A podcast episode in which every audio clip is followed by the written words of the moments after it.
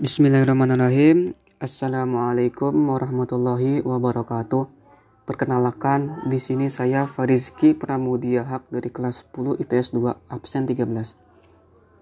Pengendalian sosial adalah suatu mekanisme untuk mencegah penyimpangan sosial serta mengajak dan mengarahkan masyarakat untuk berperilaku dan bersikap sesuai norma dan nilai yang berlaku. Dengan adanya pengendalian sosial yang baik, diharapkan dapat meluruskan anggota masyarakat yang berperilaku menyimpang sosial. Jika tidak ada penerapan pengendalian sosial bagi pelajar maupun masyarakat, tentunya negara kita akan cenderung drastis meningkat perilaku menyimpang yang bersifat negatif. Menurut Horton, pengendalian sosial yaitu segala jalan atau proses di mana sekelompok orang atau masyarakat yang melakukan setiap anggotanya bisa bertindak yang selaras. Lalu bentuk-bentuk pengendalian sosial adalah yang pertama adalah teguran, yaitu sebuah kritik sosial yang dilakukan secara langsung dan bersifat terbuka. Yang kedua yaitu sanksi atau hukuman adalah memberikan suatu sanksi atau hukuman yang membuat orang tidak akan melakukan penyimpangan sosial.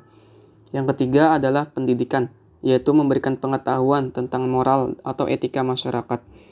Yang keempat adalah agama, yaitu memberikan nasihat kepada orang yang baik untuk tidak melakukan penyimpangan sosial.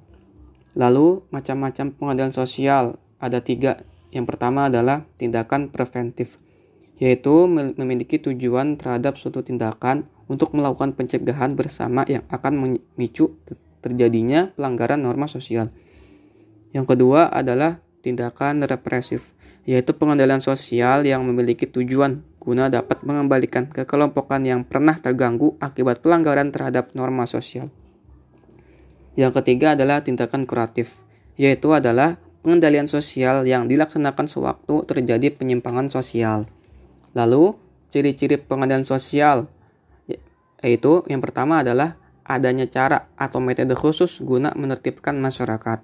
Yang kedua adalah pengendalian sosial dapat dilakukan oleh tiap masyarakat kepada individu lain. Yang ketiga adalah pengendalian sosial dilaksanakan untuk mewujudkan keselarasan serta stabilitas terhadap perubahan pada masyarakat. Yang keempat adalah pengendalian sosial yang dilaksanakan oleh beragam pihak walaupun pihak tersebut tidak menyadarinya.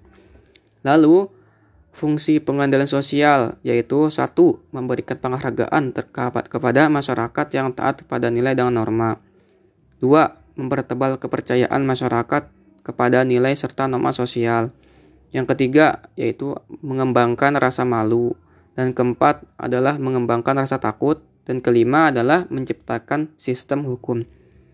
Tujuan adanya pengadilan sosial yang pertama yaitu mewujudkan keselarasan serta keamanan hidup bermasyarakat. Yang kedua adalah mengurangi tindak penyimpangan sosial yang terjadi. Yang ketiga adalah mengembalikan serta menjadi lebih baik. Yang keempat adalah menanamkan rasa kesadaran terhadap norma sosial. Tahap-tahapan pengendalian sosial di antaranya yaitu yang pertama adalah tahap sosialisasi, yang kedua adalah tahap penekanan sosial, dan ketiga adalah tahap pendekatan kekuasaan. Sekian dari saya, semoga dapat dicermati dan dapat dipedomi dalam hidup. Semoga dapat bermanfaat untuk ke depannya. Sekian dari saya. Wassalamualaikum warahmatullahi wabarakatuh.